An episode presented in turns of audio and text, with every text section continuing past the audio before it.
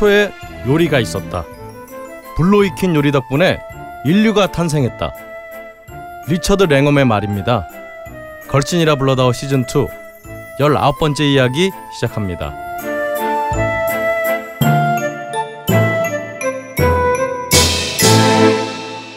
전 세계에 계신 걸신어 여러분 안녕하십니까? 아 정말 시원한 맥주 한 잔 생각나는 밤입니다. 네, 걸신이라 불러다옵니다. 안녕하세요. 저는 진행을 맡은 걸신의 신도 박근홍이고요. 제 앞에는 또 언제나 그렇듯이 어, 오늘은 굉장히 경쾌하게 어, 마이클 조던의 티셔츠를 입고 계신 걸신 강원 선생님 함께 하고 있습니다. 이게 마이클 조던이었어? 네, 어 그렇구나. 강은입니다.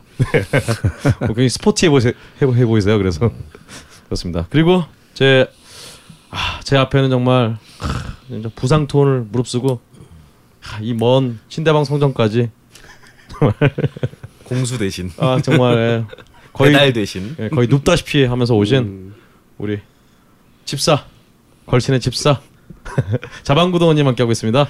안녕하십니까 자방고등어입니다. 네, 아, 어제 그 동아시아 축구 대회 예. 아, 네. 우리 그 태극전사 여, 여자 선수들이 네, 그 중국을 상대로 1대 0의 신승을 거뒀는데 거기 골키퍼인 우리 김정미 선수가 네, 후반전에 다쳤어요 이분이. 아이고, 그런데도 실점하지 않고 부상 투혼으로. 경기를 실점하지 않고 막아냈거든요. 음. 김정민 선수 이 어린 여자 선수도 이렇게 하고 있는데 네, 그깟 허리 부러지고 갈비뼈 세 개 나갔다고 무슨 내가 방송을 죄송하지만 제가 지금 누워서 지금 방송을 하고 있다는 점을 환기를 시켜드리겠습니다. 어리니까게 가능한 거고요. 대단히 감사합니다. 자방구동원님은 몸 조심 하셔야죠. 예 예 예. 아, 먼저 치매겠다. 그렇게 사기 치면 안 되지. 뇌 손상이 좀 가신 걸로. 그건 늘 선상에 가 있는 상태인 거고. 네. 예, 여, 지금 이 사태를 보니까 역시 열심히 운동해봤자 다 헛거다 생각이 좀 들고요. 아 맞습니다. 아 그리고 역시 오늘 또 하, 주말에 정말 강행군 하시고 음. 하, 또 힘들게 힘들게 또 신대방 성전을 찾아주신 우리 미식의 어 뭐라고 해야 될까요? 미식의 논리적인 미식을 추구하는 우리 조장원 선생님 함께 하고 있습니다. 아, 예, 조장훈입니다. 아, 진짜 어제 오늘 어, 12시간 노동 끝에 아, 오늘 또 일요일 밤으로 어, 녹음 시간이 결정되어서 어, 그러게요 참. 에너지를 짜내서 오늘 방송 임하고 있는 조장훈입니다. 오늘 이렇게 성한 사람이 없네. 네. 참 이번 주가 굉장히 뭔가 좀 사주상 명리학상 음. 굉장히 뭐가 안 좋은 날인가 봐요. 음. 아 다들 굉장히 좀 안 좋은 일들이 음. 있는 것 같아서 좀 안타깝습니다. 어 그래도 저희 어, 지난 한 주간에 좀 어떻게 지내셨는지 그걸 좀 확인을 해봐야겠네요. 우리 걸신께서는 좀 어떠셨나요? 아마처럼 뭐 이렇게 매일 그 이 휴가 기간에 매일 야근하는 직장인 모드로 계속 예, 그래서 아 지난주 진짜 정말 대단한 폭염이었죠. 아, 상상을 초월하는 폭염이었어. 밤에 잠을 잘 수가 없었습니다. 예. 근데 선생님은 휴가 안 가세요? 뭐 매일 휴가인데 뭐 따지자면 뭐. 직장인의 모드로다가 야근도 막 예. 하고 막 이러는데.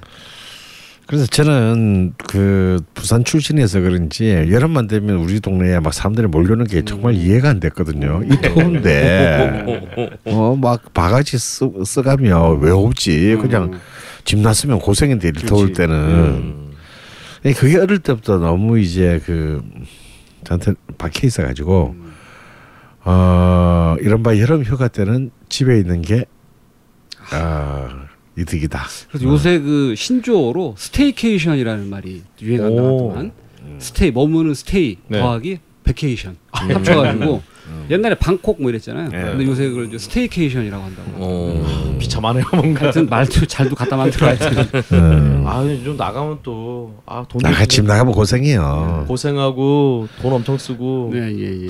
참 어쩌라는 건지 잘 네. 모르겠습니다. 음. 아, 우리 자방구도원님은 아 그렇죠 또 저는 뭐 그런 와중에 네, 뭐 휴가를 뭐 제 의지와 상관없이 또 같이 살고 계신 분이 네, 간만에 또 여름휴가 한번 쓰시겠다고. 그렇죠. 저는 뭐 내일 휴가를 하여튼 떠나기로 지금 음. 되어 있다고 통보를 받은 상태입니다 지금. 그런데 허리가 무너져 있고 예, 예, 아 그렇잖아요 참 어, 좀 전업주부로서 예, 예, 예. 굉장히 활동하고 계신데 하, 참 그래도 참 이 찜통을 벗어나서 음. 더 더운 데로 가셔서 음, 어, 참 이걸 부러워해야 될지 참 그렇습니다. 음, 모르겠습니다. 예, 예. 우리 조장호 선생님은 좀 어떠셨어요? 아, 예. 저는 뭐 계속 여름 특강 기간이기 때문에 어, 계속된 강의로 어, 쉬는 날 하루도 없이 네. 어, 보내고 있는 상황입니다. 거기다 요즘 또 음식의 순간 하시면서 네. 정말 많은 걸 준비하고 계시기 때문에 아, 진짜 쉬시는 날이 없나요, 진짜? 어, 그러게요. 사실 뭐 이렇게 음식의 순간을 준비하는 건 한 15분 이 정도 하고 있지만 어, 그것 때문에 쉬지 못하는 건 아니고 음, 네. 아, 여튼 뭐 정신 없는 여름입니다. 저는 원래 여름에 휴가가 없기 때문에 아 그렇죠. 예, 여름 휴가 안 가본 지 한 10년 된 것 같습니다. 아, 그렇군요. 아, 예, 그렇군요. 근홍 씨는 어때요? 저는 뭐 매일 매일이 휴가기 때문에 아 근데 저 집에 에어컨이 없는 관계로 음흠. 아 집에 있을 수가 없어요. 음, 어, 어떻게든 나가는데 음, 그래서 아 그럼 나온 김에 음. 또 여름인데 음. 냉면 먹어야죠. 음, 그래서 냉면집을 찾아다니는데 음.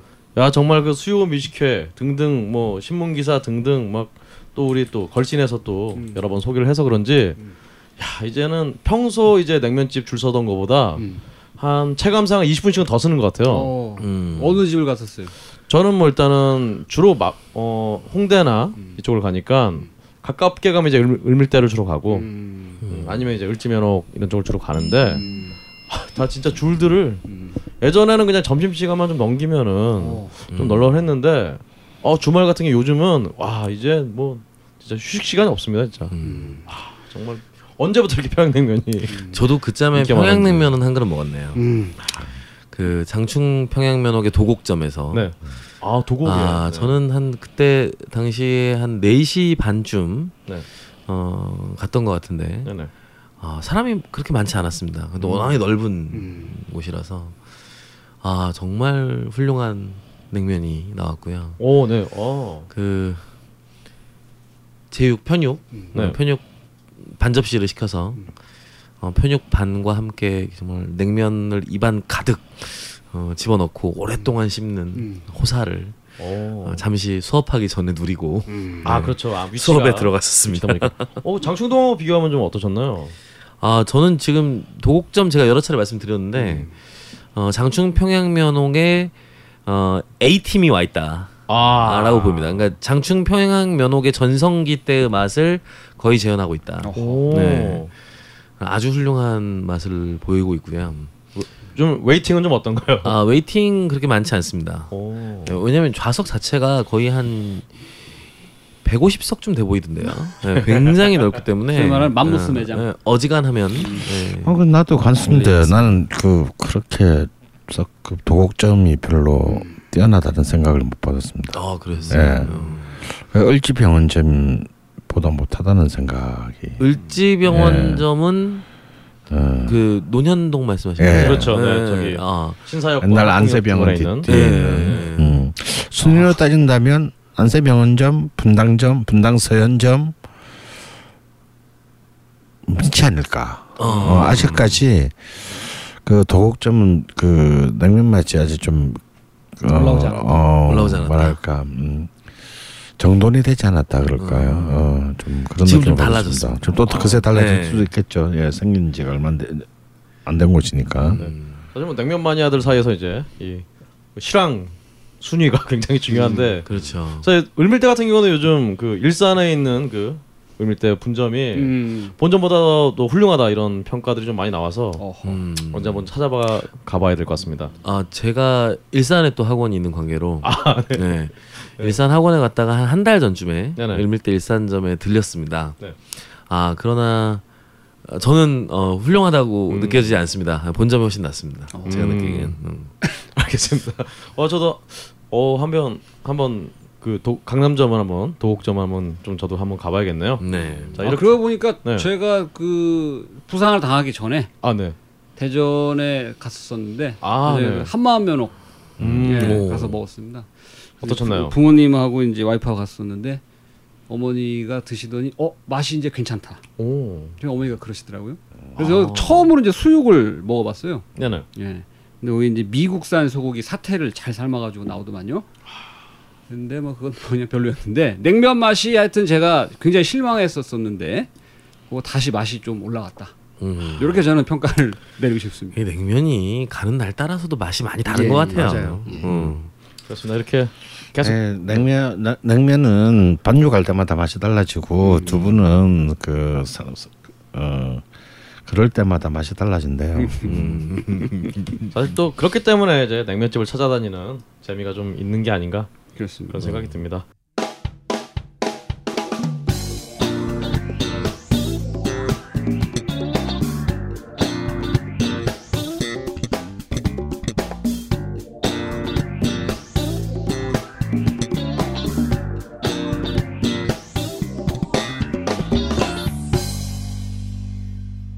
걸신에게 물어봐 코너로 넘어가도록 하겠습니다. 음. 많은 분들이 또 게시판에 글을 남겨주셨는데요. 먼저 안구류님께서 걸신지도 17번째 이야기까지 정리를 해주셨습니다.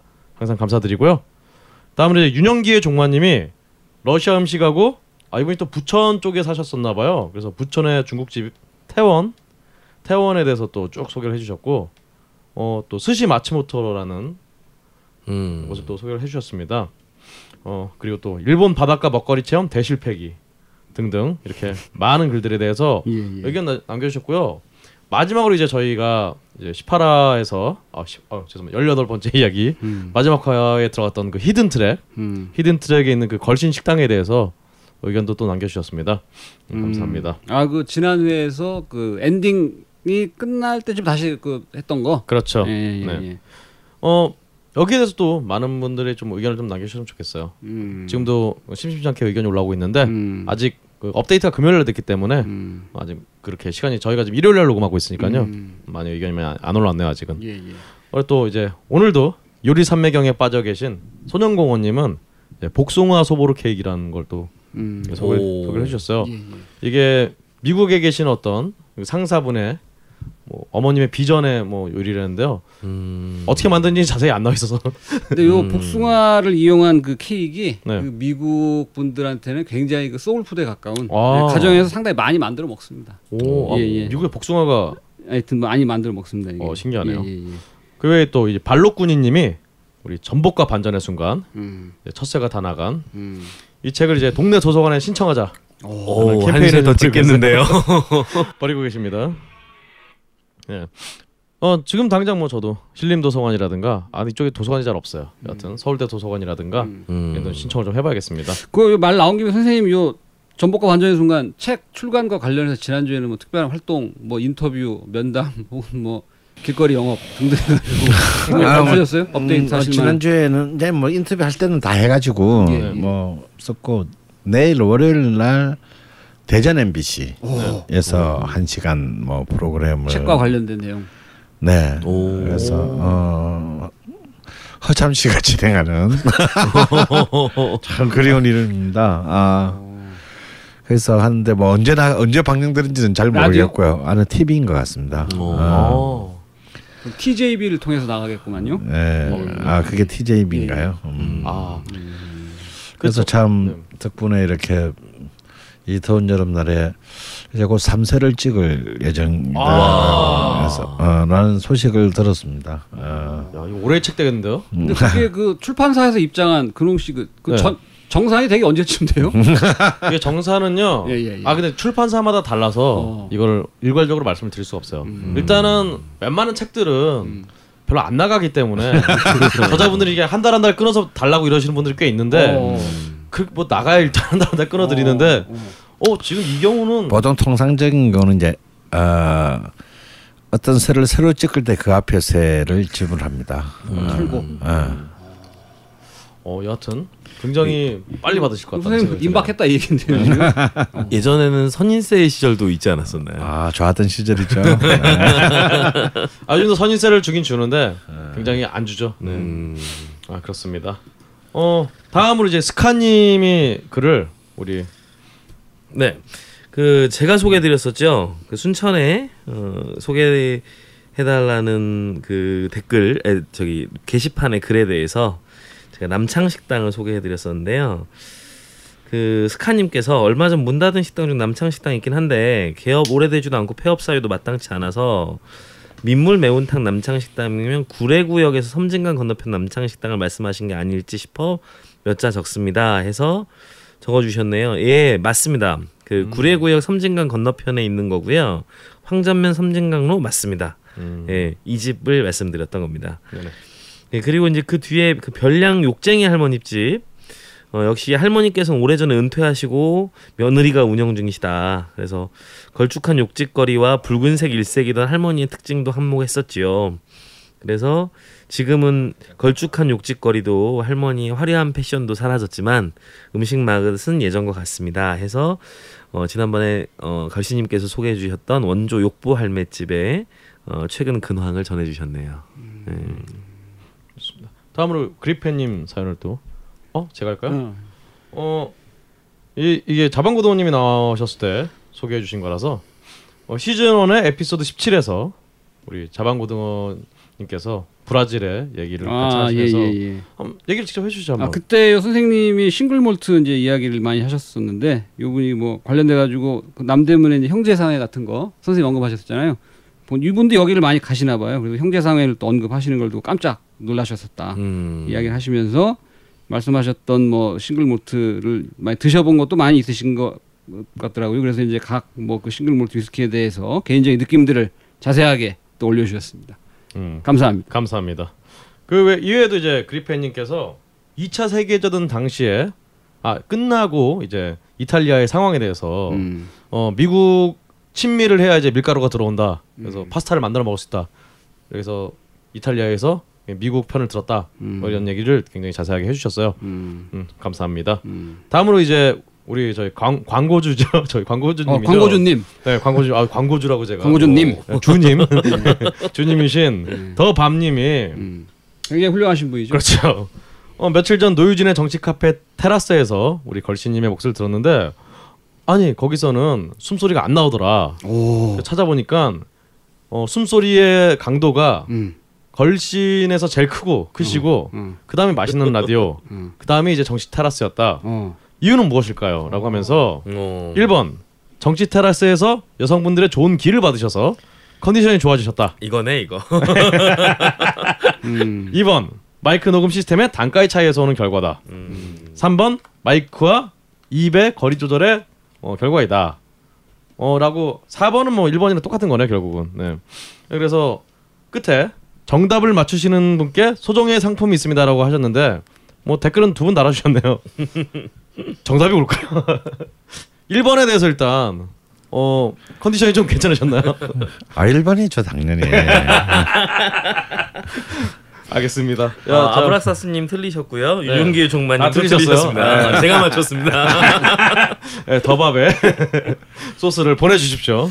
아 그렇잖아도 저 또 더밥에 소스를 소스에 대해서 아브락사스님이 또 여러 가지 메뉴를 음. 다음으로 이제 무야산다님께서 어, 대전 신탄진 대성 바지락 손칼국수 집이 음. 아 안타깝게로 안타깝게도 그 생삼 삼겹살 전문집으로 바뀌었다고 어. 이게 삼겹살 집에서 뭐 칼국수를 따로 하실지 모르겠는데 여튼 손칼국수 집에서 삼겹살 전문으로 바뀌었다 라는 안타까운 소식을 전해 주셨어요. 다음으로 이제 아브락사스 님이 조리 도구에 대한 이야기를 좀 해 주시면 어떨까 라고 말씀 주시, 주셨는데요. 여기서 또 다음 도나스 님의 글에 대해서 또 우리 자방구동님이 한번 소개를 해주시죠.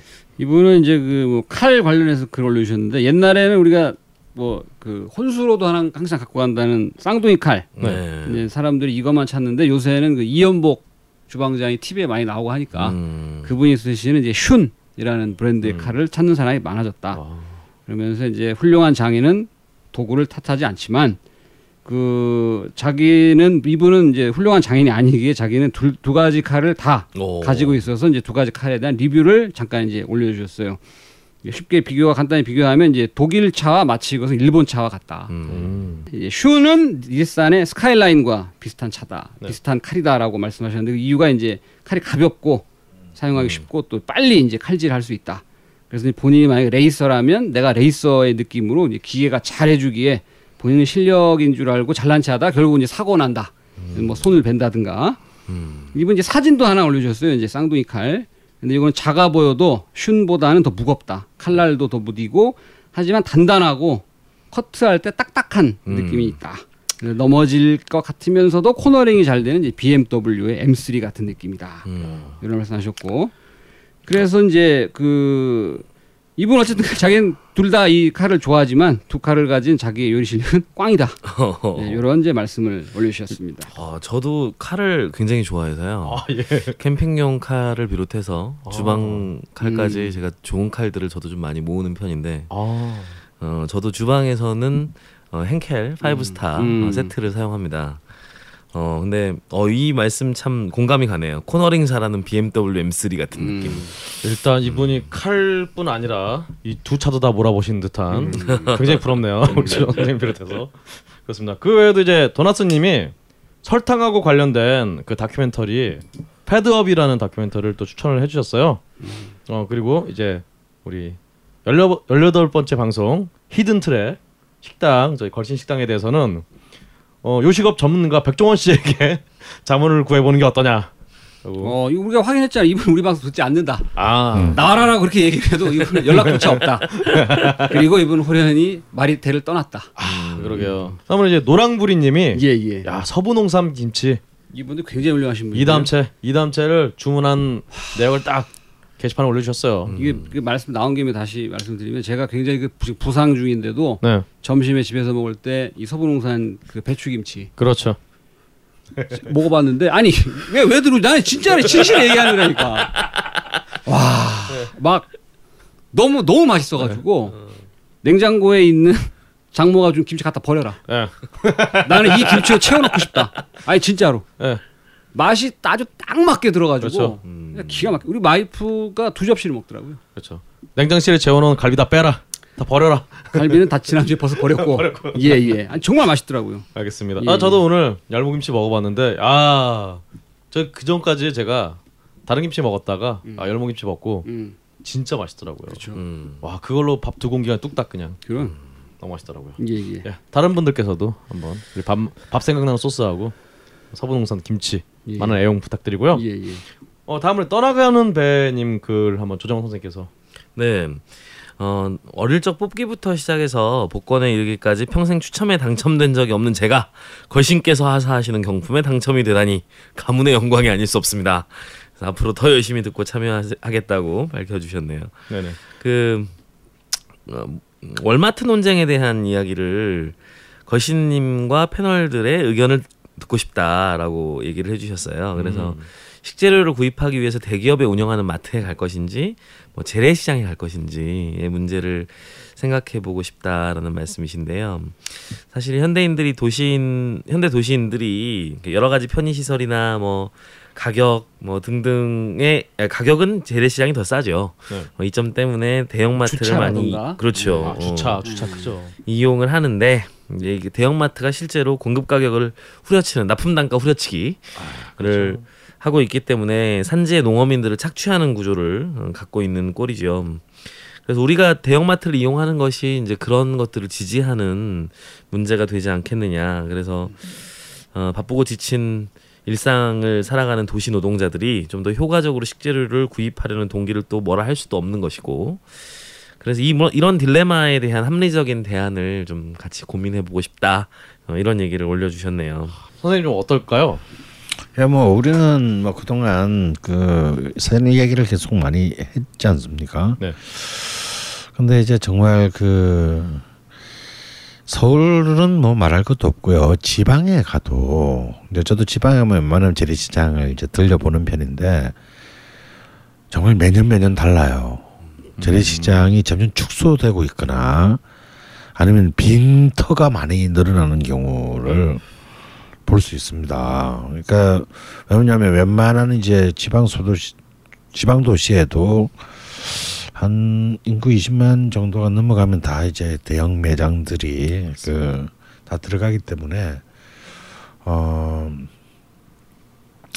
가령이로서 뭐 세종시 같이 아예 이렇게 처음부터 설계된 도시들은 뭐 좀 다른 경우겠죠. 뭐 그 본래 그 재래시장이 있었다 보니 허허벌판에 도시를 만든 거니까.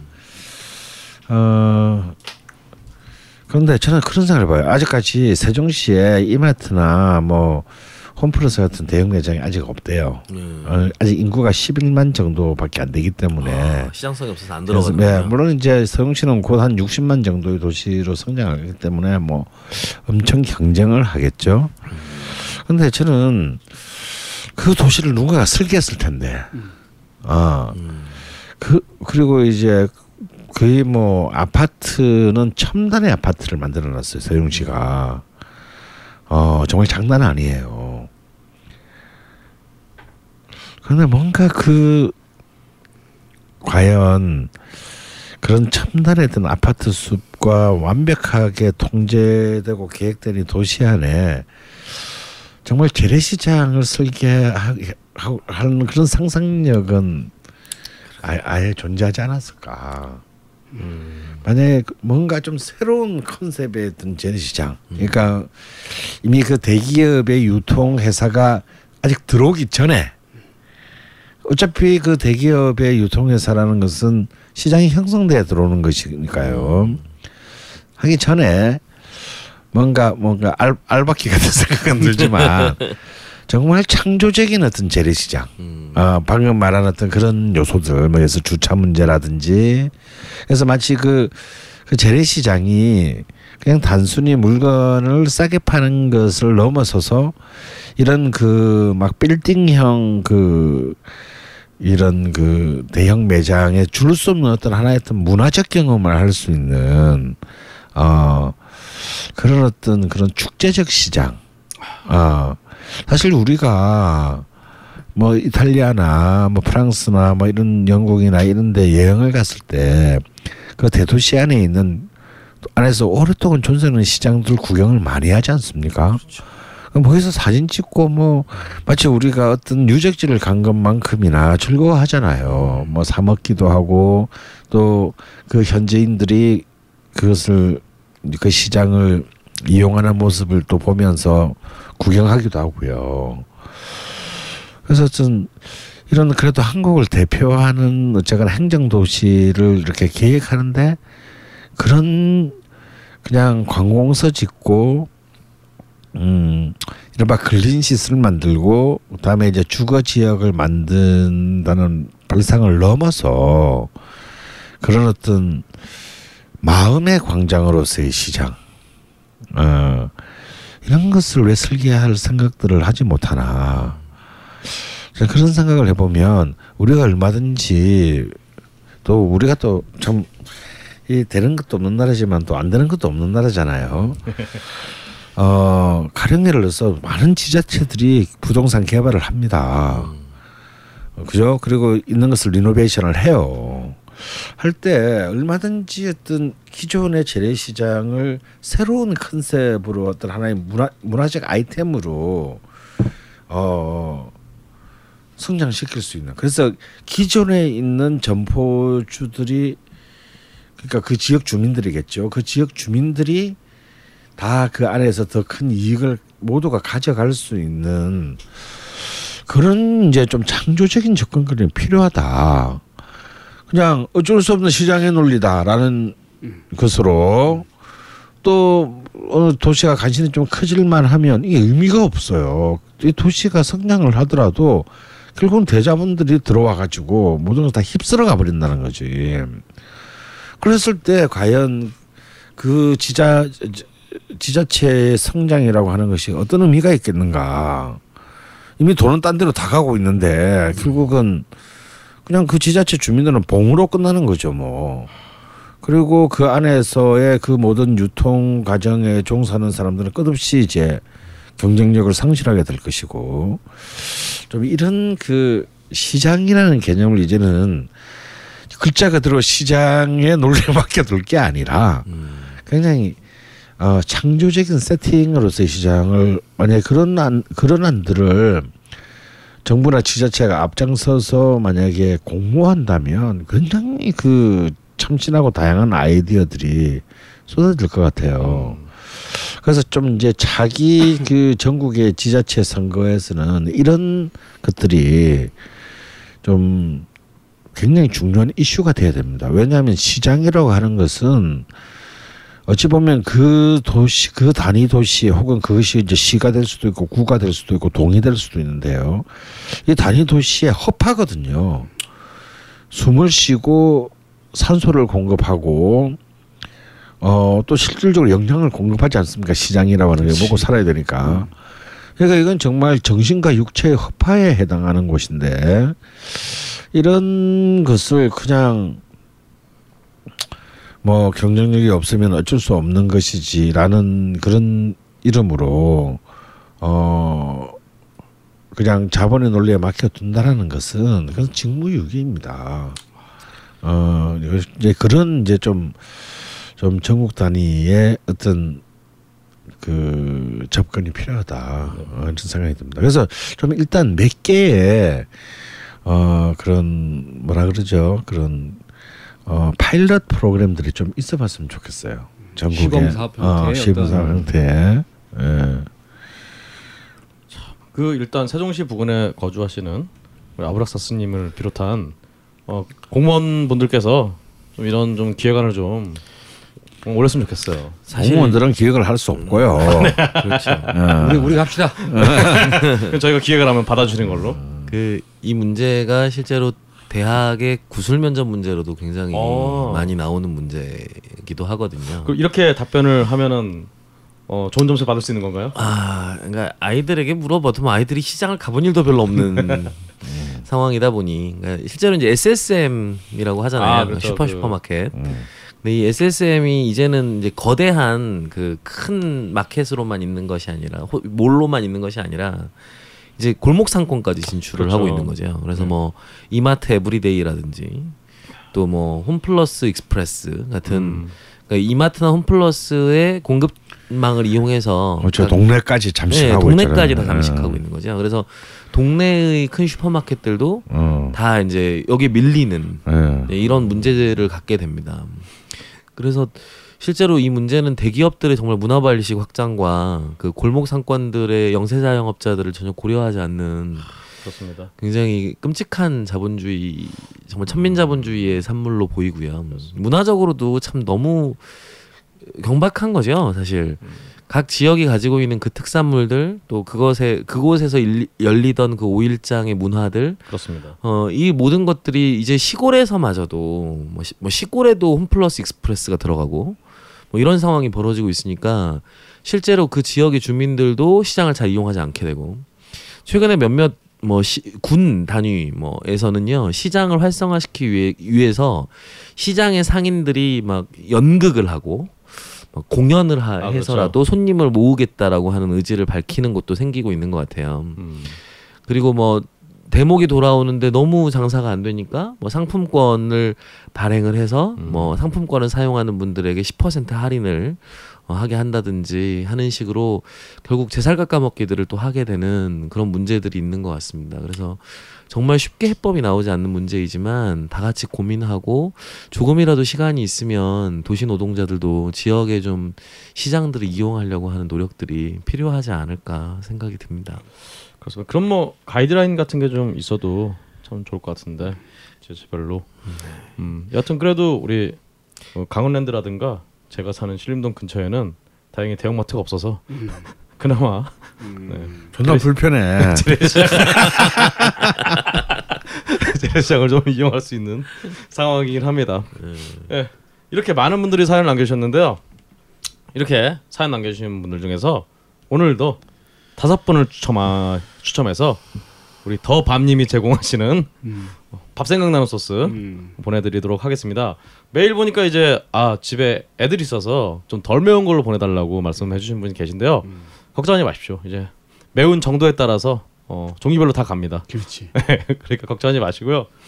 어, 당첨자는 지도로 항상 수고해 주신 일단 안구리님 그리고 또 남창희 식당에 대한 정보 알려주신 스카님 또 요즘 글 많이 남겨주시는 그리펜님 그리고 또 칼 얘기해 주신 도나스님 그리고 어, 더 밤님 말고 예, 아까 우리 김치 사주신 음. 노랑부리님 이번에 밥 만나는 소스 아 밥 생각나는 소스 드디어 완전체가 됐구만. 예. 드셔보시라고 음.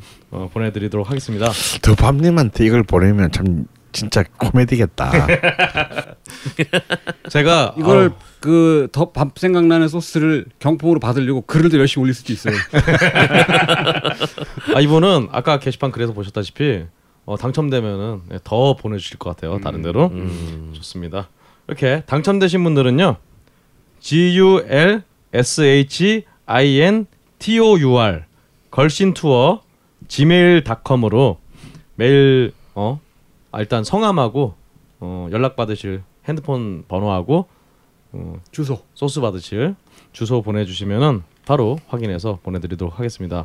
어 저번에 선물 어 당첨되신 분 중에 아직 안 보내주신 분이 계셔서요. 음. 빨리 보내주셔야 음. 일괄 배송이기 때문에 음. 그 다섯 명이 한 조가 돼야지 바로 그렇지. 보낼 수가 있다라고 음. 말씀을 드립니다. 그 외에도 저희 걸신이라 걸신 방송이라든가 우리 또 강 선생님한테 뭐 얘기를 좀 하고 싶다. 음. 어 전복과 반전의 순간을 200권을 좀 구입하고 싶은데 음. 뭐 애누리 좀 안 되냐 이런 거 음. 물어보고 싶으신 분들은 음. 역시 메일로 음. 보내주시면 참 좋을 것 같습니다. 혼자 사는데 매번 반찬을 만들어 먹을 수도 없고 그렇다고 몇 끼를 사 먹을 수도 없고 요리를 더욱 맛있게 만들 소스가 필요한데 집에 있는 소스 뒷면을 보면 방부제 정제수 변성 전분 합성 첨가물 덩어리야 아이 진짜 해외로 가는데 컵라면을 한 박스나 사갈 수도 없고 불쌍한 백성들 맛있게 매운 밥 생각나는 소스도 모르냐 국내산 100% 청양고추로 만든 초울트라 프리미엄 고농축 다용도 만능 소스이니라 반찬 없을 때 찌개 요리, 볶음 요리에 천연 조미료로 다양한 음식에 만능 소스로 이용하라는 말씀이군요. 널리 인간을 이롭게 하기 위해 태어났다. 밥 생각나는 소스. 딴지마켓에서 구매하시면 요리가 더 맛있어집니다. 음식과 맛집에 대해서 강남 최고의 논술 강사가 원 포인트 레슨을 해드립니다. 음식의 순간 시간입니다. 네, 선생님 오늘은 어떤 걸로 또 음식의 순간을 네, 오늘은 또 세 번째 시간이고 네. 또 음식의 순을 할 차례입니다. 아 어, 이제 음식의 순으로는 두 번째가 어, 네. 될것 같은데요. 어, 오늘은 제가 좀 논란이 있을 법한 음식을 하나 오. 가져왔습니다. 게장국 외에 네. 논란이 될 만한 게 있나요? 어, 일단 강원 선생님의 첫 저서가 나온 기념으로 해서 오. 전복과 반전의 순간이니까 전복으로다가 어, 아 이게 진작에 써야 되는데. 네, 그래서 그래서 전복. 이 전복의 제철은 사실 그 논란이 좀 있습니다. 어, 그 논란에 대해서도. 네, 일단 어, 전복의 산란기는 5월에서 6월인데요. 음. 어, 이 산란기 보통 대부분의 해산물들이 산란기 직전에 가장 좋은 맛을 내는 것으로 알려져 있죠. 맞습니다. 예, 그래서 뭐 생선들도 알이 뱄을 때 그렇죠. 지방이 많이 올라오고. 그렇죠. 음. 지방도 많이 올라오고 맛있고 또 뭐 쭈꾸미라든지 뭐 네. 이런 아, 그. 예, 갯벌에서 나는 종류들도 되게 그런 것으로 이야기를 많이 합니다. 뭐 꽃게도 당연히 마찬가지고요. 그런데 이 전복은 5월에서 6월 사이에 산란기에는 오히려 먹을 때 좀 조심해야 한다는 오. 문제가 있습니다. 뭐냐면 그 산란기의 전복의 내장, 네네. 음, 전복의 내장에 그 독성 물질이 좀 있다라고 오. 하는 얘기가 있어서 되게 산란기에 먹을 때는 내장을 좀 제거를 하고 이제 먹으라고 권하는 것이 일반적인데요. 어 그래서 이제 산란기 전인 한 3, 4월 초봄이 제일 맛이 좋다는 사람들이 있고 네. 그리고 아예 산란기가 좀 지나서 8월부터 10월이 전복의 제철이라고 주장하는 사람들도 있습니다. 음, 독이 빠진 다음에. 네, 그, 그 황교익 선생님께서는 우리 전에 방문해 주셨던 황교익 그렇죠. 선생님께서는 그 초봄을 제일 맛있는 철로 치시는 것 같더라고요. 음, 독을 감수하고. 아 아니요 독? 아직 뭐 그때는 아직 독이 오를 때는 아니고요. 아, 직전이군요. 예, 황교익 선생님의 이론은 또 다른 측면이 있는데 그 미역을 먹고 자란 전복하고 네. 다시마를 먹고 자란 전복이 맛이 좀 다르답니다. 그래서 오. 미역을 먹고 자란 전복이 여러 가지 영양 성분 면에서도 더 좋은 면이 있다고 또 수산과학연구원에서 연구를 해서 발표를 했었대네요. 음. 그런데 이제 그 다시마를 양식하는 사람들이 주로 미역을 다- 다시마의 먹이로 쓰는 철이 겨울이랍니다. 네. 그래서 이 겨울철에 미역을 잘 먹고 자란 어, 전복을 3월에 어, 먹는 것이 가장 맛있다. 음. 어, 라고 또 황교익 선생님께서는 매체를 통해서 또 주장하신 바가 있습니다. 그래서 뭐 여기에 대해서는 좀 여러 가지 설들이 있을 것 같고 또 여름철에 전복을 이렇게 좋아하게 된 것이 어 어쩌면 뭐 전복 삼계탕 같은 아. 그런 이렇게 보신 음식들과 전복을 함께 쓰면서 그런 설이 나온 게 아니냐라고 하는 맹공도 있습니다. 어 그러나 저는 어 8월에 아. 어 8월에서 10월 사이에 전복을 먹는 것이 어 나쁘지 않은 선택이다라는 생각이 듭니다. 딱이네요 지금. 예, 그래서 이제 독성의 물질들이 산란기에 있던 독성의 물질도 좀 가시고, 네.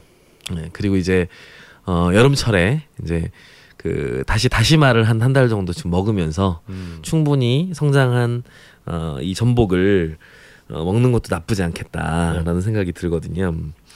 어, 실제로 굴 같은 경우가 한 겨울이 제일 맛있는 걸로 얘기를 그렇죠. 하잖아요. 얘기를. 네, 그래서 10월에서 이제 3월 사이가 가장 맛있다라고 얘기를 하는데 어, 전복은 이제 굴과 좀 성질 면에서도 많이 다르죠. 네네. 음, 일단 육질이 굉장히 좀 단단하고 단맛이 굉장히 많잖아요. 그래서 이제 자산어보에도 보면 전복을 이제 정약전 선생은 보거라고 표기를 하고 있는데요. 어 단맛이 많고 어, 맛이 단단하고 맛이 좋아서 어 생으로 먹어도 좋고 익혀 먹어도 좋지만 가장 맛있는 건 포로 만들어 먹는 것이 가장 좋다. 오, 전복을 포로요. 예, 말려서. 말린 전복이죠. 오. 예, 실제로 말린 전복은 조선 시대에 굉장히 많은 그 진상 품목 오. 네, 공출 대상이었고요.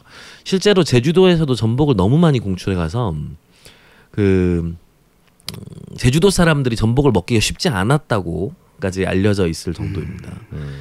근데 이제 제주도에서 사는 전복하고 우리가 제일 이제 전복의 좋은 산지라고 얘기하는 완도에서 사는 전복하고 종류가 좀 달라요. 오호.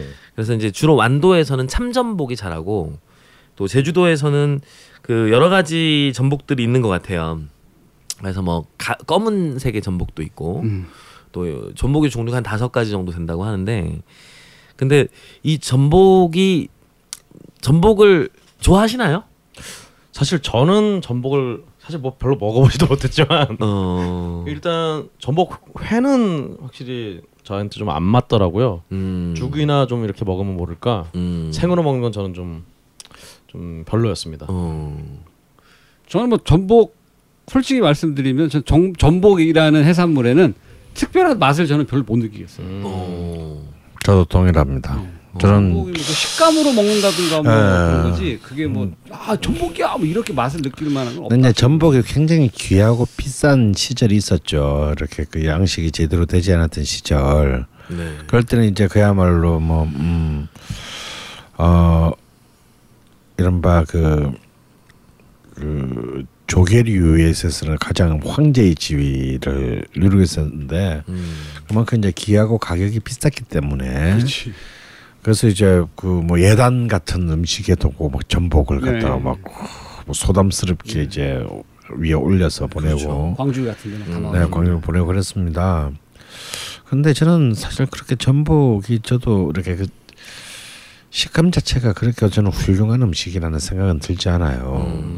특히 이제 생으로 먹었을 때, 음, 어, 사실 좀 그리고 어떤 감칠맛이랄까 또 혹은 좀 풍부한 맛, 음, 어, 그 어떤 그 조개류가 가지고 있는 어떤 그런 아까 단맛 얘기를 좀 하셨는데 네. 어떤 그 다른 조개류가 가지고 있는 어떤 그런 맛들에 비해서 사실 그렇게 특출한 느낌을 주는 맛은 사실은 아니다. 음, 어. 근데 이제 다행히 이제 전복이 좀 많이 싸졌지 않습니까? 이제 그 양식을 하면서. 근데 이제 그 양식의 질이 굉장히 좋아요. 맞습니다. 어, 양식의 질이 굉장히 좋기 때문에 우리가 이제 지금 굉장히 대중적으로 먹을 수 있는 것인데 저는 이제 그 아까 그래서 그 전복의 내장 얘기를 가 나왔는데 음. 저는 전복에는 살보다는 저는 내장이 훨씬, 훨씬 더, 맛있는. 어, 중요하다. 특히 이제 죽을 끓여 먹을 때 그런 그 시퍼런 그. 어, 그 내장이 내 맛이 굉장히 그 어, 참 굉장히 독특한 그 미감을 주죠.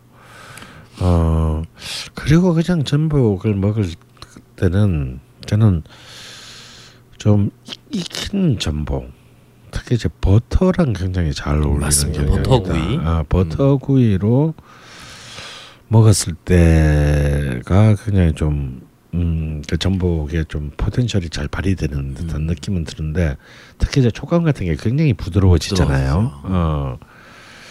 어, 근데 역시 전복의 최고봉은 이제 음, 전 말린 전복이 아닌가 음. 생각을 합니다. 네. 어.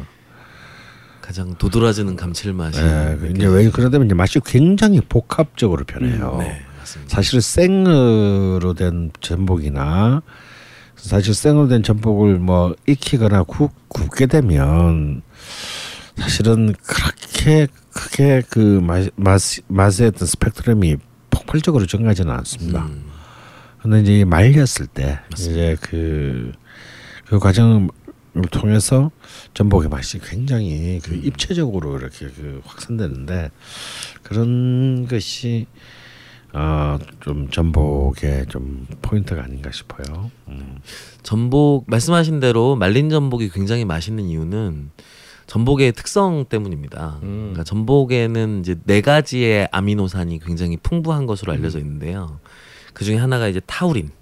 오. 그래서 전복을 쪄서 말리게 되면 그 타우린이 겉의 표면으로 하얀 가루로 올라와요. 그러니까 마른 오징어라든지 뭐 이런 데 붙어 있는 흰 가루와 같은 아, 성분입니다. 네네. 그래서 이 맛이 이제 굉장히 입에 착 달라붙는 감칠맛을 느끼게 하는데 평소에는 그 성분의 함량 자체가 그렇게 위로 올라오는 맛이 아니기 때문에 말렸을 때만 그 맛을 느낄 수가 있죠.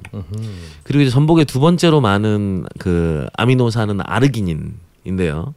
이건 이제 남성 정액의 대표적인 구성 성분으로 어. 알려져 있죠. 예. 나도 그래서. 이 정액이 에, 이 정액이 이 전복이 정력에 좋다라고 네. 이제 알려지게 된 것이 낭설은 아니다. 아하. 그래서 겨울에는 굴, 여름에는 전복이라고. 하는 얘기들을 하는 것이죠. 사실 전복의 외양도 좀 네. 은큼한 생각이 들게 하는 좀 그런 게 있는데 뭐가 웅큼하죠? 어 저는 모르겠고요. 예. 어, 흔히들 얘기하는 예전에 이제 일본의 그 어, 추나라고 하는 그 그림에서 예 예. 어 그 여성분의 중요 부위 대신 이제 전복을 그린다든가 참외 아니에요? 어 뭐 참외도 있고 여러 가지의 아 됐어 그만해. 시끄러. 여러 가지의 그 중에 전복을 많이 그렸다는 얘기가 아, 있어요. 역시 어, 각 분야의 전문가들께서 지금 얘기를 해주고 계셔서 어, 일단 이 그 전복의 그 맛 중에서 아까 내장의 맛을 또 네. 걸심이께서 말씀해 주셨는데 개우라고 하죠. 아, 이 전복 내장은 정말 굉장히 놀라운 감칠맛을 어, 가지고 있고 이 내장이 들어갔을 때와 들어가지 않았을 때 맛이 너무 다릅니다. 그러니까 제가 8월에 전복을 좋아하는 이유는 어, 이 8월부터 10월 사이에서의 전복은 제가 먹기에 내장이 제일 맛있다. 어. 네. 그래서 어, 살의 단맛이라든지 그 살의 통통함의 정도는 네. 어, 알을 낳기 전에 그러니까 산란기 이전이 더 통통하고 더 질 좋은 전복이라고 하는데 맛으로만 보면 이 여름철에 8월에서 10월 사이의 전복이 가장 맛있는 때가 아닌가 어, 하는 생각이 듭니다. 아마 내장 때문인 것 같아요. 그래서 이 전복을 그 먹으면 눈이 굉장히 좋아진대요. 오, 어, 오. 그래서 실제로 그 임신부가 전복을 먹으면 시력이 뛰어난 아이를 낳는다. 라는 말이 있고요. 저 어머니가 저희 어머님은 전복을 많이 못 드셔. 네, 그래서 전복의 옛 억울하네요. 별명 중에 하나가 천리광이랍니다. 어, 천리광. 예.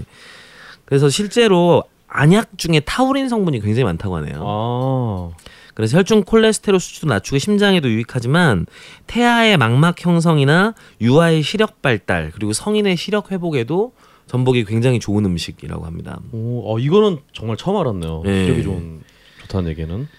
그래서 이 전복이 여러 가지 측면에서 이제 몸에 좋은 측면들이 있고 네.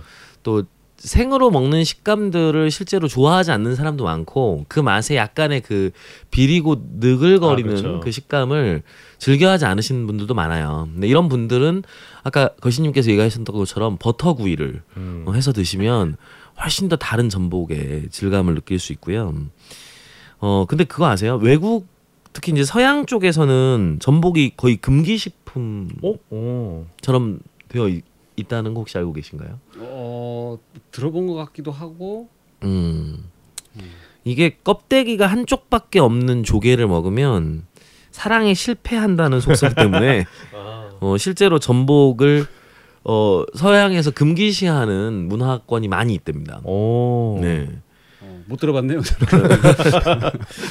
그래서 그 이 전복에 대한 이 중국, 일본, 한국 이 네. 동아시아 삼국이 전복을 이 즐기는 식문화는 특히 아시아 지역의 좀 독특한 문화다. 음. 그래서 이 시절에 또 이렇게 또 한번 전복의 맛을 제대로 한번 즐겨 보시는 것도 나쁘지 않을 것 같은데 이 얘기를 하신 거 왠지 꺼림칙해지네요. 사랑에 실패하기를 원하는 사람. 아니, 솔로들은 좀 피하는 음식이 될지도 모르겠다는 생각이 듭니다. 그 음, 실제로 이제 내장은 익혀 먹거나 젓갈을 담가 먹는 것이 좋다고 정약전 선생도 얘기를 하고 있는데요. 이분 정말 이 형제는 정말 만물 박사들이죠. 예. 음식에 대한 굉장한 집착들도 가지고 계시고. 근데 이제 전복을 다루실 때 주의하실 점은 전복이 이제 귀한 음식이다 보니까 이렇게 받아가지고 또 그거를 이렇게 물 흐르는 물에 대충 씻어서 이렇게 네. 바로 그 껍데기를 따서 잘라 먹는 경우가 많은데 어 전복을 솔이나 수세미로 네네. 그 전복의 표면을 빡빡 문질러 주셔야 됩니다. 네, 그래서 정말 그 검, 거뭇거뭇해 보이는 것들이 다 사실은 다시마와 그 양식 과정에서 물때 들인 경우가 많거든요. 그래서 그거를 깨끗하게 문질러 주시면 정말 뽀얀 전복살을 만날 수 있어요. 음. 그래서 실제로 식당에 가셔서 전복을 드시면 그게 그냥 거뭇거뭇한 게 다 있는 채로 나오잖아요. 근데 그것이 오히려 전복의 맛을 해치는 경우가 많고 그 비린 맛을 오히려 더 강화시키는 경우가 많아요. 그렇네요. 예, 그래서 음. 전복 음식을 하실 때는 꼭 수세미나 솔로 그 거뭇거뭇한 물때들을 깨끗하게 닦고 요리를 하시는 게 좋고요. 어 그리고 이제 전복 껍데기도 굉장히 아름답잖아요. 어 그렇죠. 예, 실제로 전복 껍데기를 가지고 우리가 나전칠기에 네. 장식물로 쓰기도 했었고 또 이제 제주도에서 나오는 이제 전복 중에 뭐 10볼트 전복, 말 전복 이런 것들이 있고요. 또 오분자기 음, 오분자기. 있죠. 예. 쬐끄만한 거. 그래서 이 오분자기도 또 독특한 빛깔을 가지고 있고 또 다른 전복보다도 훨씬 더 고소한 맛을 음. 가지고 있어서 많은 사람들에게 인기를 끌고 있는 전복입니다. 그렇군요. 그래서 저는 어 이 몸에 좋은 음식을 네. 또 여름철에 진기가 빠지고 어, 몸이 또 허한 시절에 이제 입추와 말복이 곧 다가오잖아요. 아 그렇죠. 예, 그래서 이 시절에 전복을 또 어, 네. 드실 수 있는 기회가 있다면 음. 맛있게 즐겨 보시는 것도 어, 이 시절을 놓치지 않는 네. 풍미가 되겠다라는 생각이 듭니다. 저 같은 익- 익숙지 않은 분들은 전복 보면 그냥 라면밖에 생각이 안 나고 그런데 혹시 자방무도님이 추천해 주실 그래서 메뉴가 관련해? 잠깐 말씀을 드리면 요새 마트에 가면 전복이 활전복 상태로 네네. 예, 많이 나와요. 그게 이제 팩에 들어가지고 세 마리 정도 들어있는 게 9천 원에서 만 원 사이. 아, 그게 또 마트네요. 아, 네. 재래시장이 아니라. 재래시장에도 파는데 네. 가격은 뭐 비슷하더라고요. 아. 9천 원에서 만 원 사이 세 마리 정도 들어있는데 네네. 말복이 이제 이번 달 8월 12일인가 아마 그럴 거예요. 12일인가 음. 13일인가 그때 텀이 좀 있네요. 예. 닭을 사셔가지고 뭐 쉽게 드실 수 있는 건 그 이제 깨끗이 씻어서 딱 삶을 때 같이 넣어서 드셔라. 음. 그게 이제 가장 좋은 건데, 근데 전 아까도 말씀드렸지만은 삼계탕이나 백숙이나 해 먹을 때 전복을 넣었다고 해서 제 개인적인 생각으로는 맛이 크게 달라지지 않는다. 음, 음. 맞습니다. 그래서 전복은 그냥 전복 그 자체로 요리를 해 드시는 게 음. 오히려 훨씬 좋은 맛을 느낄 수 있는데요. 그래서 그건 이제 그 자체로 요리를 해 드실 때는 이제 전그 버터구이를 많이 말씀하셨으니까 네네. 그걸 잘 씻어서 그 껍데기하고 살 사이에 네. 칼 칼을 위험할 수 있으니까 숟가락 같은 거를 푹 씻어 쑤셔 넣어가지고 툭 뜯으면 살이 떨어져 나와요. 음, 네. 네. 그리고 그거를 칼집을 잘 넣어서 굽는 게 중요하다. 음. 우리가 이제 오징어 같은 것도 이렇게 삶은 오징어 보면 이렇게 그게 벌집 모양으로 칼집이 쫙 들어가는 게 있잖아요. 아 그렇죠.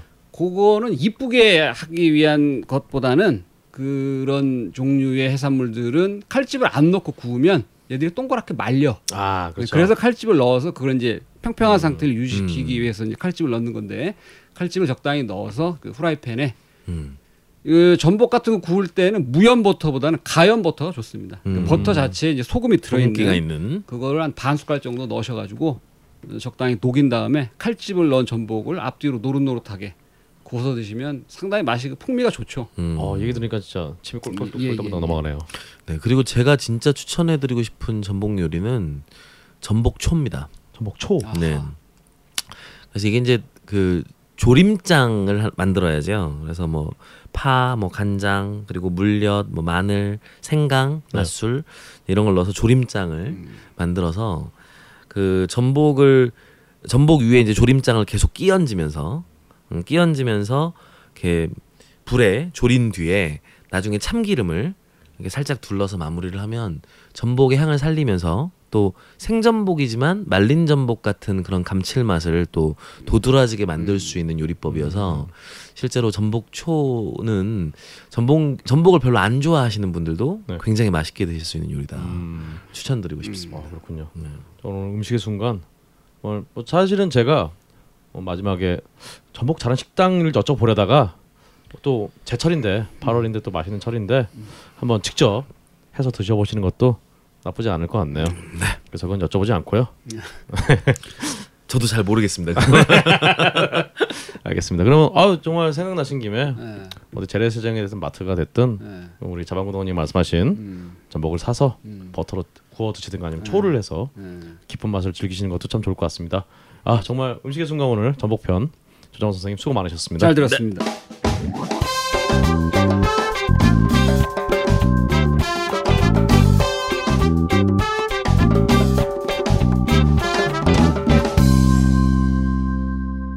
우리 자방고등어님이 또 예, 예. 도대체 뭘 가져오실지 모르는 예. 정말 뭐라고 해야 될까요? 어, 정말 잡동산이죠. 네, 탱탱볼처럼 튀는 예, 그때 그때 하여튼 준비된 다양한 정보들과 네 레시피 등등을 묶어서 좋습니다. 종합 선물 같은 네 자방고등어의 잡동산이 시간입니다. 이름은 좀 멋있는 걸 다음번에 준비하도록 하겠습니다. 만물상이라는 걸로 바꿀까요? 괜찮은데 만물상? 아, 자방고등어의 예. 만물상 예, 예, 예. 만물상입니다. 자 오늘은 어떤 걸 준비해 오셨나요? 아, 오늘은 제가 그 재밌는 기사 하나, 어 기사. 그다음에 신상품 하나, 어허. 그다음에 에, 그 그렇게 해가지고 아 좋습니다. 예, 레시피도 하나 오. 해가지고 간단 간단하게 네네. 말씀을 드리도록 하겠습니다. 요게 이제 그 월스트리트 저널에 아 야. 이제 5월 달에 났던 기사도만요. 근데 여름철 아까 이제 뭐 복날도 다가온다 이런 네. 얘기 했었으니까 관련해서 말씀드리면 이제 이웃 나라 일본의 아, 이야기인데 일본에서 일본 사람이 장어를 되게 좋아하잖아요. 아 뭐 한국 사람들 좋아하죠. 좋아하긴. 특히 일본 사람들 복날 우리나라가 아, 그렇죠. 삼계탕 먹듯이 이 사람들은 장어를 꼭 먹는데 그렇죠. 장어가 요새 또 제철이죠. 예. 음. 일본이 그 1년에 소비되는 장어가 16만 톤이라고. 야. 근데 그중에 90%를 수입해서 먹는다고 해요. 예. 근데 그게 이제 세계 무슨 어떤 기구에서 장어를 이제 멸종 위기종이다라고 또 지금 지정을 해가지고 일본이 상당히 지금 걱정을 많이 하고 있습니다. 아 좀 예, 예, 아니 예. 장어를 먹는 문화권도 별로 없는데 멸종 예. 위기종이라고요. 멸종 위기종이라고 이제 지정을 했다고. 음.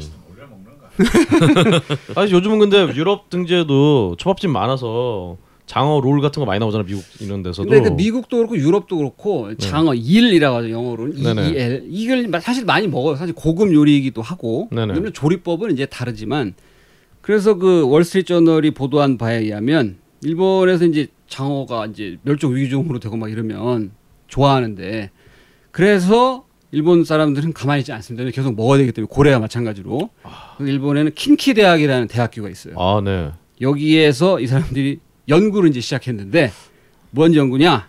이 사람들이 장어 이제 못 먹을 수도 있고 비싸고 막 이러니까 네. 장어 맛이 나는 메기를 교배를 시작했다. 근데 이걸 성공을 했다. 어. 라는 이제 외신이 월스트리트 저널을 통해서 타전이 됐어요. 오. 내용을 들어보면 아리지 이름이 아리지 마사히코 교수. 음, 요분이 이끄는 연구팀이 작년 2014년 5월에 장어 맛이 나는 메기의 교배를 성공했다. 음. 그래서 이미 일본 서부 지역에 있는 일부 식당에서는 시범적으로 제공되고 있다. 요런 이제 그 기사를 실었고 그 연구진이 이제 사실은 6년 전부터 이놈의 장어를 대신할 생선을 좀 교배하는 일을 좀 해봐야겠다. 라고 해서 6년 전부터 시작을 했는데 메기는 이게 우리가 이제 매운탕이라든지 뭐 메기 불고기 이런 것도 먹고 하는데 이거 특유의 냄새가 좀 있어요. 아, 예, 점성도 네. 좀 못, 못 먹어봤어요? 그래서 매기를 그 의식하고 먹어본 적은 없는 것 같습니다. 어, 선생님 메기 매운탕 좋아하시죠? 사실 뭐 그 전에 한번 우리 걸신 방송에 나왔지만 예, 예. 캐피시라는 이름으로 이제 후라이도 예, 예, 예. 있었고 외국에서 상당히 많이 먹습니다. 메기를 캣피시 튀김으로 많이 먹죠. 그래서 요 메기의 특유의 냄새를 재배하는 과정에서 없- 싹 없애고 오. 어. 그 비밀로 붙여진 먹이를 먹인다는 거예요. 메기에다가 네. 비밀로 붙여진 이 먹이를 배합시킨 거를 먹여, 먹여가지고 그래야 장어 맛이 난다. 어, 장어와 비슷한 맛과 질감이 나는데 성공했다. 오, 뭘 먹이길래? 킹키 교수의 우리 그 아리지 마사히코 네. 교수가 킹키 대학이라는 것도 참 서양 사람들 보기엔 굉장히 이름 이상할 텐데. 예, 예, 예. 음. 네. 그래서 이 아리지 교수가 그 장어 양식에도 성공했지만 이제 가격 때문에 네. 이제 아직 상업화는 못한 데 비해 메기는 가격 부담이 양식이 이제 가능해졌기 때문에 상업화되고 이러면은 메기를 이제 더욱 많이 교배를 시켜가지고 네. 예, 장어의 가격을 반 정도로 줄일 수 있을 것이다. 오. 라는 기사가 남으로써 일본 사람들이 안도의 한숨을 쉬고 있다. 한국에도 좀 영향이 있을까요? 요게 그 우리나라 같은 경우 장어도 수입을 많이 하잖아요. 뭐 아, 하더라도 그렇죠. 아니면 이제 양식 장어가 많고 네네. 자연산은 뭐 거의 없다고 봐야 되고 음. 예예 예. 그런 이제 기사가 하나 있어가지고 우리나라에도 영향을 줄 거라는 생각 저는 개인적으로 하지 않습니다. 아 그런가요? 예 예. 음 알겠습니다. 저- 저- 전에 한번 하지 않으셨어요? 저 갑자기 기억이 나. 아니요. 아니요. 안 하셨나? 예. 네.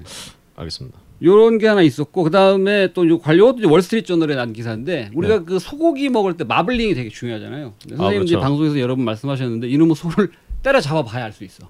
음. 마블링이 얼- 어떻게 얼마나 잘 돼 있는지. 그래서 우리 일본 사람들은 때려잡기 전에 알 수 있는 마블링 스캐너를 또 개발에 성공했다고.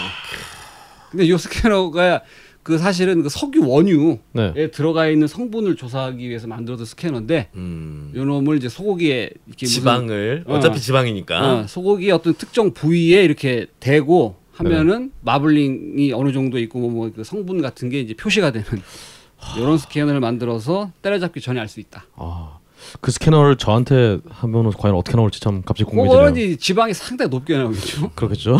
예, 예. 그런 게 있었고, 네.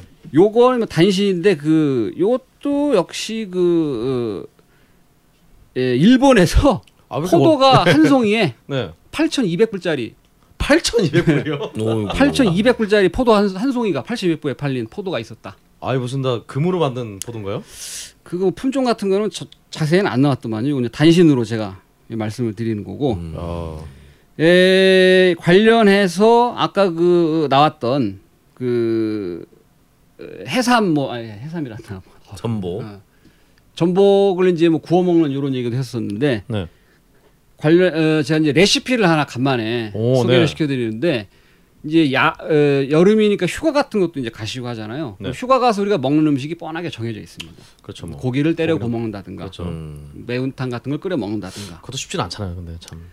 이건 뭐 쉽죠. 고기 굽는 건 어렵진 않죠. 아, 매운탕. 예, 예. 근데 요새 또 이제 휴가지의 숙소가 물론 호텔 같은 데만 가는 것도 아니지만 민박집이라든지 아니면 조리 도구가 되어 있는 데들 많이 있습니다. 네. 그래서 제가 이제 그 동안 소개해드렸던 레시피는 주로 한식 위주였었는데 그 모양도 나고 좀 그 멋있게 분위기도 잡을 수 있는 오. 해외 요리로다가 이야. 해가지고 하나 말씀을 드리면 애인이랑 가야겠네 이거. 막 가족들이 같이 가도 좋아할 것이다. 네. 음. 근데 가, 가지를 이용한 치즈 그라탕. 오. 을 만드는 걸 아주 쉽게 네. 제가 말씀을 드리겠습니다. 그 오븐이 이제 있으면 좋은데 집에서도 해 드시기에도 되게 쉽고 네.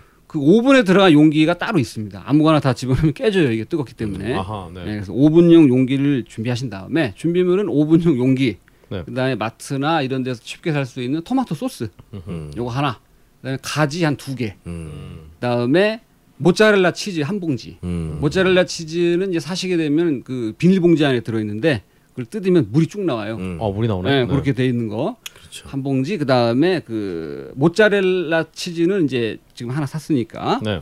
그다음에 파마산 치즈 아. 이렇게 준비를 하셔가지고 네.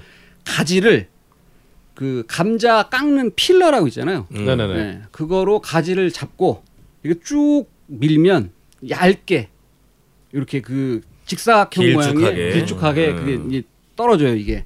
그래서 그거를 가지를 계속 필러로 벗겨내다 보면 가운데 가지가 심이 들어 있습니다. 네. 음. 그럼 그거 심이 나오면 뒤집어 가지고 다시 살 부위만 해서 그 얇고 길게 가지를 잘라 놓고 음흠. 모짜렐라 치즈를 이제 뜯어 가지고 그걸 칼로 그 엄지 손가락 반 정도만하게 네네. 이렇게 잘라서 준비해 놓은 다음에 자른 가지를 음. 모짜렐라치 둘둘 말아. 어. 말아서 한 10개 정도를 준비해 놓습니다. 음. 그 다음에 오븐 용기에다가 말씀드린 토마토 소스를 반 정도 붓고 네. 짤그 필러로 깎은 가지로 말아 놓은 모짜렐라를 거기다 박어 이렇게.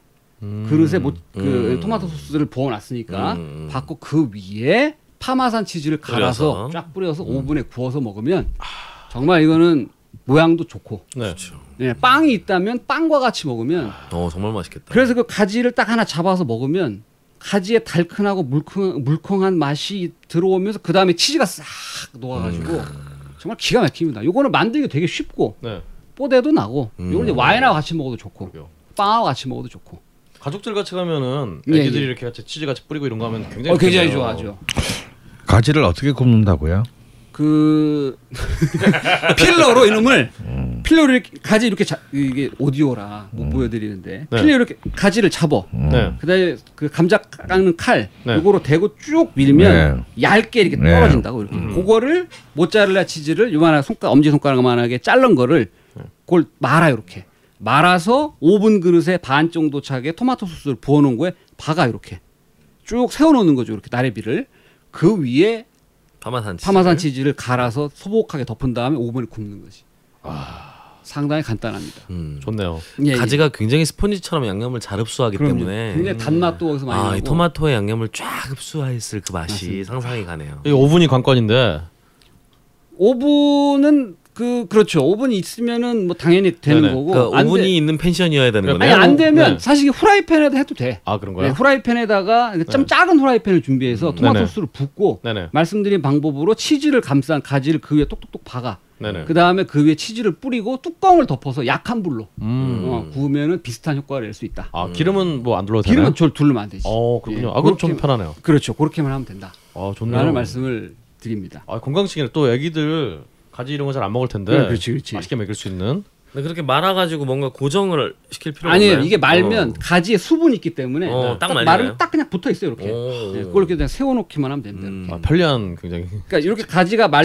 이런 형태로 말아가지고 어. 못 보여드려서 죄송한데 이런 상태에 이렇게 세워놓으면 된다라는 말씀을 드리고 저처럼 사주에 불이 많으신 분들은 음. 토마토라든가 음. 가지 별로 이렇게 왜냐하면 제가 이 말씀 왜 드렸냐면 가지가 요새 맛도 되게 많이 나와요 시장 가면 아, 네. 굉장히 많습니다 싸고 네. 음. 근데 그 우리나라의 조리법이 가지를 먹는 방법이 볶음밖에 없어.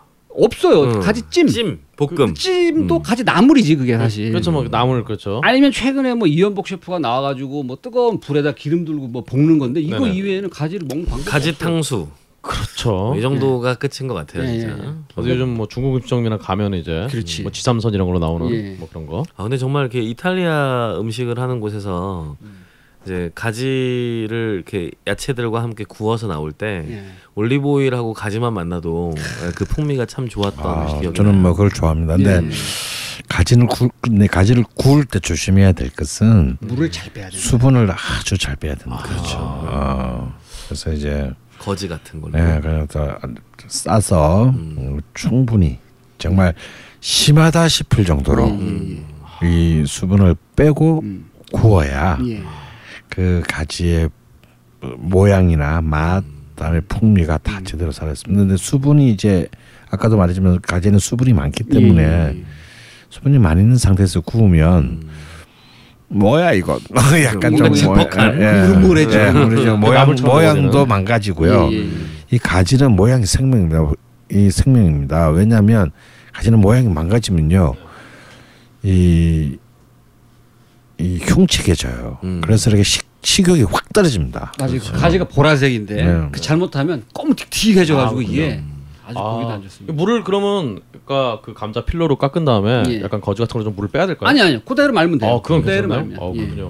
이거 제대로 못하면은 같이 동행하신 분들에게 가지 가지 한다 이런 얘기를 들을 수 있기 때문에 지금 가지가지 하고 있죠? 아, 네. 네. 여하튼 예. 어, 그리고- 가지 요리법 좋습니다. 예, 예. 그래 지금 예 그리고 또 이제 한 가지는 제가 이제, 신상품을 하나 아, 요건 저거 제가 한번 먹어본 다음에 집에서 저도 꾸준히 먹고 있는 건데 네. 음. 우리 모든 현대인의 고민이 저희가 다이어트 특집에서도 이야기했었었지만은 이게 이제 끼니를 제때 먹는 게 되게 중요하다. 네. 특히 아침을 거르는 것은 굉장히 안 좋습니다. 네. 그 옛말에도 있는데 아침은 황제처럼, 음. 점심은 농부처럼, 저녁은 거지처럼 먹어라. 오. 이런 말이 있습니다. 아침은 이제 잘 먹어야 된다고 저녁을 이제 과하게 먹지 말아라. 음흠. 이런 차원에서 있는 얘기인데 아침은 사실 먹기 어려워요. 왜냐면 일어나서 잠을 그렇죠. 10분 더 자면 더 잤지는 아침을 안 먹겠다. 이런 그렇죠. 분들이 많은데 부대끼기도 하고. 그렇습니다. 특히 우리 두뇌는 오로 유일하게 쓴 에너지원이 탄수화물이에요. 음. 두뇌는 탄수화물만 씁니다 에너지원으로. 음흠. 그러니까 이 뇌에 탄수화물 공급을 잘 해줘야 뇌도 팽팽 돌아가고. 그래서 아침을 가급적 먹는 게 좋은데 음흠. 밥을 하기도 그렇고 뭐 여러 가지 번거롭습니다 이게. 그래서 그렇습니다. 우리는 이때 그 서양 사람들이 먹었던 거를 잠깐 뒤다봐서 어 이거 괜찮다 싶으면 따라하면 할 수도 있는 거예요. 네네. 그래서 이제 먹는 건 이제 콘프레이크 같은 걸 우리가 먹는데 음. 저는 그 우리나라에 들어오고 있는 켈로그를 중심으로 한 콘프레이크는 개인적으로 추천하지 않습니다. 음. 이건 뭐 아시다시피 그 옥수수를 바짝 눌러가지고 구운 거거든요. 네네. 예.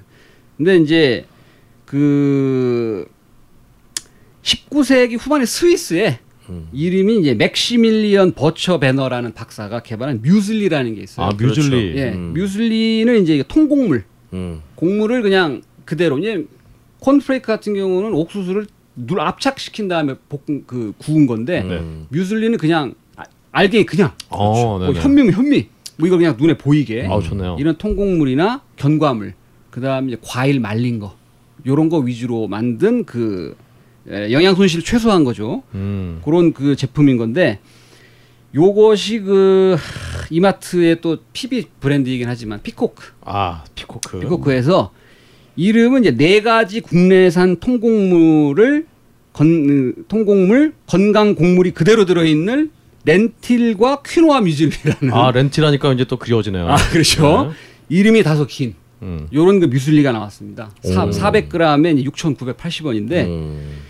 요거를 제가 아침을 먹기가 더우니까 또 더 번거로워요. 그래서 네네. 요걸 한번 먹어볼까 해서 사서 먹어봤는데 영양 성분이 상당히 좋고 특히 퀴노아 같은 경우는 남미 이제 페루나 볼리비아 등지에서 이제 고산지대에서 재배되던 고대 곡물이에요. 이게 고대 때부터 먹던 오. 퀴노아가 이게 이제 퀴노아가 잉카어로 곡물의 어머니다. 오. 이런 뜻을 갖고 있는 음. 예, 곡물의 어머니를 우리가 먹는 건데 그러게요. 요런 그 재료들이 주로 들어가 있습니다. 요걸 이제 400g인데 요거 한 봉지에서 하면 10번 먹을 수 있는 어 400g인데. 예, 왜냐하면 한 번에 이제 40g 정도를 먹는 게 좋다라고. 돼 있기 때문에. 근데 요 안에는 그 영양 성분이 제가 지난주부터 강조드렸던 영양 성분이 이 아주 그잘그 그 적절하게 배합돼서 들어가 있는데 특히 제가 중요한 거는 식이섬유가 많이 들어 있다. 음. 이제 변비 같은 거에도 상당히 좋고 음. 그다음에 이제 콜레스테롤이라든지 트랜스 지방이 제로다. 그 켈로그 저는 켈로그 개인적으로 별로 좋아하지 않는데 네네. 에서 나온 콘프레이크를 박스의 영양 성분표를 보시면 이제 콜레스테롤이라든지 트랜스 지방 같은 게 이제 다량 들어가 있는 제품도 많이 있습니다. 음. 근데 요거는 이제 말씀드린 대로 통곡물을 그대로 말려 가지고 먹는 거기 때문에 그다음에 약간의 그 단맛도 있기 때문에 우유에 딱 말아서 먹는 거거든요. 음. 그러니까 아침에 일어나셔 가지고 그 굶고 그냥 나는 잠을 더 자겠다 이러지 마시고 요거 한 봉지 사셔서 400g이니까 40g 정도면은 그 종이컵으로 한 3분의 2 정도 될 거예요. 네네. 부담 되지 않습니다. 요거를 그 대접에다 붓고 그다음에 우유 좀 넣어서 그 한 그릇 떠먹고 나가면 굉장히 건강에도 좋고 속도 그렇죠. 든든하고 식이섬유가 많이 들어있기 때문에 회사나 뭐 직장에 도착하자마자 바로 화장실에 갈 수 있고 이런 그 조점이 있는 오늘의 그 제가 말씀드리고 싶은 제품은 요 뮤슬리 꼭 요거 아니더라도 네. 아침에 좀 급하신 분들은 콘프레이크라도 꼭 드셔라 오, 네네. 걸르지 마셔라 요 말씀을 제가 드리고 싶습니다. 아, 좋습니다. 새겨 들어야 될 말인 예, 것 예. 같네요. 아침을 자훈 씨는 저는 어, 거의 먹지 않습니다. 근홍 씨는 저는 일단 아침에 일어나진 않으니까요. 자, 권 선생님은 저는 아침을 꼭 해 먹었었는데 예 예 예. 아, 저 몸의 컨디션이 안 좋아지면서 자꾸 아침을 그르게 되더라고요. 좋습니다. 근데 아침을 그르면 컨디션이 안 좋아져요. 안 그러게요. 그러니까 억지로라도 맞습니다. 의무적으로 먹는 습관을 들여야 돼요. 맞습니다. 제, 제가 컨디션 좋을 때 나쁠 때는 딱 한 가지입니다. 아침을 먹을 때와 그렇습니다. 안 먹을 때. 그렇습니다. 저는 아침에 콤프레 이런 거 우유 말아 먹는 거 절대 권장하지 않습니다. 오, 음. 특별한 이유가 있으신가요? 예, 밥을 먹자. 아, 가급적이면 현미 잡곡밥을 먹는 것을 권장합니다. 이건 제 몸을 통해서 어. 증명해 본 건데요. 음. 백미밥을 먹을 때랑 음, 콘프레이크를 같은 걸 먹을 음. 때랑 어 그래서 현미 잡곡밥을 먹을 때랑은 완전히 다른 아침이 음. 됩니다. 이거는 특히 이제 요즘 이렇게 스트레스를 워낙 많이 받잖아요 사람들이 워낙 많이 받고 이런데 어 사실은 이 현미 작곡가 같은 경우는 그러면 이제 이 스트레스를 많이 받으면 어 특히 이제 이 소화가 잘 안 되는 경우 많습니다. 만성적인 처음에 드시는 예, 분들은 음, 소화가 잘안 될 수도 있어요. 예, 만성적인 소화불 아니 이렇게 스트레스를 많이 받으면 예, 예, 예, 맞습니다. 예.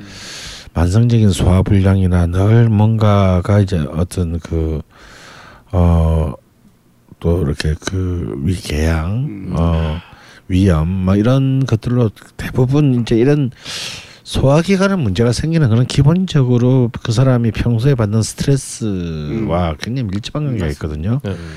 그런데 이제 이 특히 이 위가 탈이 나게 되면 만성적으로 나쁘게 되면 사람이 정말 짜증이 납니다. 예. 일단 표정이 표정에서 드러나요. 위가 불편한 사람들은 표정에서 드러나는데, 근데 이 위는 우리가 뭔가를 살기 위해서 뭔가를 자꾸 먹어야 되기 때문에 이게 이런 위, 그 미백이 한번 다치면은 쉽게 낫지를 않아요. 그래서 뭐 많은 그 겔포스를 비롯한 수많은 이제 그, 그 위장약들이 있는데 사실 위장약들은 그냥 대증적인 어떤 효과가 완화시키는 완화시키는 것이지 예, 결코 그 해결이 안 되거든요. 원인은 해결 예, 원인은 해결을 못 합니다. 아무래도 얘기죠. 네. 예. 그래서 이제 근데 사실은 이 현미 잡곡밥 같은 경우를 한 3개월 정도를 아침에 먹잖아요. 그러면 놀랍게도 이런 그 위장 장애들이 굉장히 많이 근원적으로 치유되는 경우가 많습니다. 저도 그랬고요. 저도 굉장히 그 위궤양으로 고생을 했는데 온갖 약을 먹어도 병원에서 처방을 와서 먹어도 그때만 좀 괜찮다가 어 계속 안 좋았었는데 어, 굉장히 오래전 얘기입니다. 근데 현미작곡을 한 석- 뭐 치고 먹었습니다. 매일. 어 아침 아침에는 왜냐 면 나가면 또 못 먹게 되니까 어, 그러고 가능하면 진짜 이런 궤양이 심하신 분은 출근하실 때 밥만 싸가지고 가는 거예요. 밥만 싸가지고 가서 뭐 요즘같이 더운 여름 날에는 보온밥통이 아니면 힘들겠지만 그래서 그냥 뭐 식당에 회사 뭐 군내 식당이나 근처 가서 밥만 그걸로 먹고 반찬이나 이런 것은 이제 먹는 나오는 거죠. 어. 계속 강조하시는 부분이죠. 어, 그렇게만 하면 웬만한 그 위장 장애나 이런 스트레스를 스트레스라는 것들이 많이 좋아집니다. 근데 근데 이때 포인트는 뭐냐 꼭 아침 먹어야 된다는 아침 거. 먹어야 돼. 어. 맞습니다.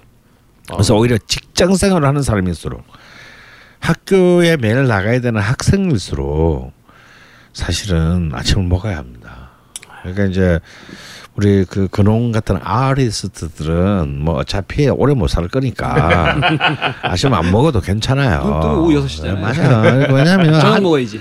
이 아티스트들이 이렇게 그 벽에 똥칠할 때까지 사는 거 그거 그 모양 안 좋아요. 저는 뭐 박목을이 요절했으면 정말 최고의 민족신이 됐을 거라고 생각해요. 아이고. 근데 박목을 선생한테서 오래 살아서 뭐 유경수 유사 찬양하는 책 쓰고 이러면서 이제 완전 맛이 가는 거거든. 근데 그래서 뭐 아티스트들은 뭐 마음대로 살아라 그래. 네. 빨리 줄게. 사형 선고를 받았고요. 근데 이제 직장 생활 하시는 분 특히 어, 직장 생활 하시는 분들일수록 아침밥을 어, 예. 챙겨 먹는 습관을 스스로 만들자. 음.